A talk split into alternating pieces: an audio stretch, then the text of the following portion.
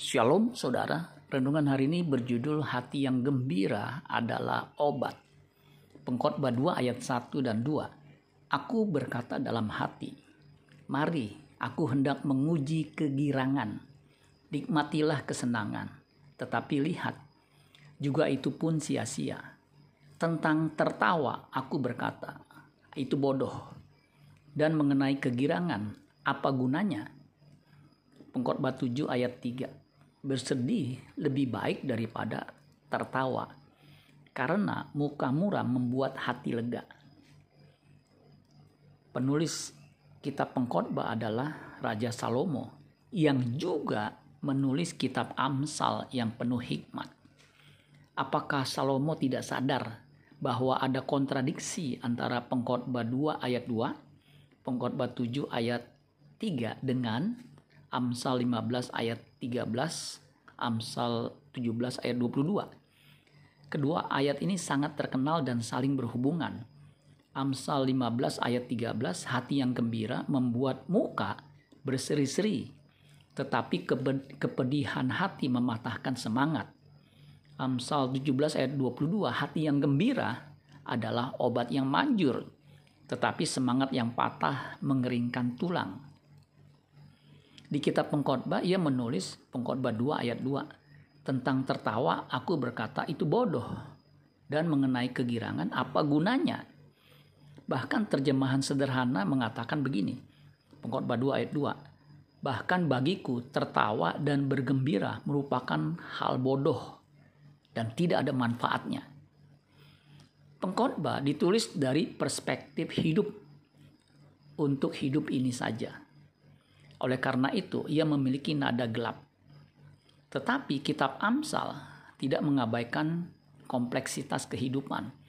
Karena itu, ia juga mengatakan di Amsal 14 ayat 13, di dalam tertawa pun hati dapat merana dan kesukaan dapat berakhir dengan kedukaan.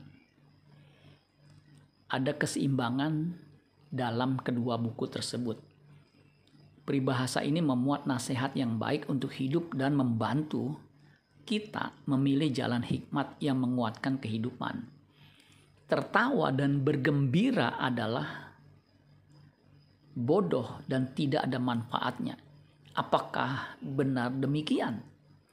Terjadi pertentangan satu sama lain. Sekilas memang terlihat bertentangan, tetapi sesungguhnya tidak Alkitab tidak pernah bertentangan antara satu ayat dengan ayat yang lain. Semua bagian Alkitab merupakan satu kesatuan, saling melengkapi satu sama lain, kohesif dan koheren. Waktu Salomo menulis kitab Amsal, usianya masih relatif muda dan energik. Hikmatnya luar biasa.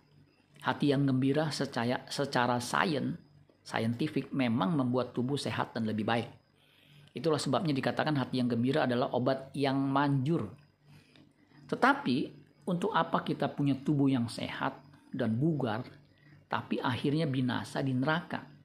Jadi tertawa dan bergembira tidak ada manfaatnya jika hati kita jauh dari Tuhan. Kecuali jika kita selalu hidup di hadirat Tuhan.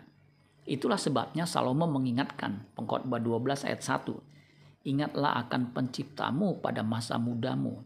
Sebelum tiba hari-hari yang malang dan mendekat tahun-tahun yang kau katakan, tak ada kesenangan bagiku di dalamnya. Di masa tuanya pun di mana secara manusia ia sudah mendapatkan segala sesuatu yang diangan-angankan setiap manusia yang hidup di bumi. Ia menyimpulkan, pengkhotbah 12 ayat 13. Akhir kata dari segala yang didengar ialah, takutlah akan Allah dan berpeganglah pada perintah-perintahnya. Karena ini adalah kewajiban setiap orang. Amin buat firman Tuhan. Tuhan Yesus memberkati. Sola Gracia.